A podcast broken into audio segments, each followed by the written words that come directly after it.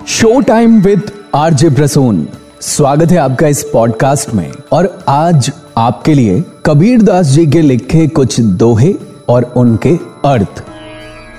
ज़िंदगी में अगर कोई लक्ष्य हासिल करना है तो फिर कोशिश तो आपको करनी चाहिए।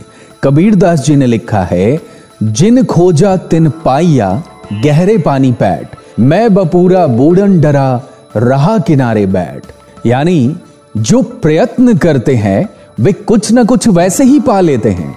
जैसे कोई मेहनत करने वाला गोताखोर गहरे पानी में जाता है और कुछ लेकर आता है। लेकिन कुछ बेचारे लोग ऐसे भी होते हैं जो डूबने के भय से किनारे पर ही बैठे रह जाते हैं और कुछ नहीं पाते।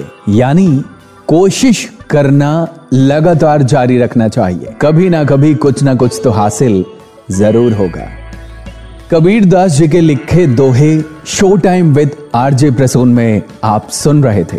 उम्मीद है आपको पसंद आया होगा और अर्थ जीवन से जोड़कर आपने देखा होगा। आपका फीडबैक कमेंट करके ज़रूर बताएँ और फॉलो करें show time with RJ Prasoon.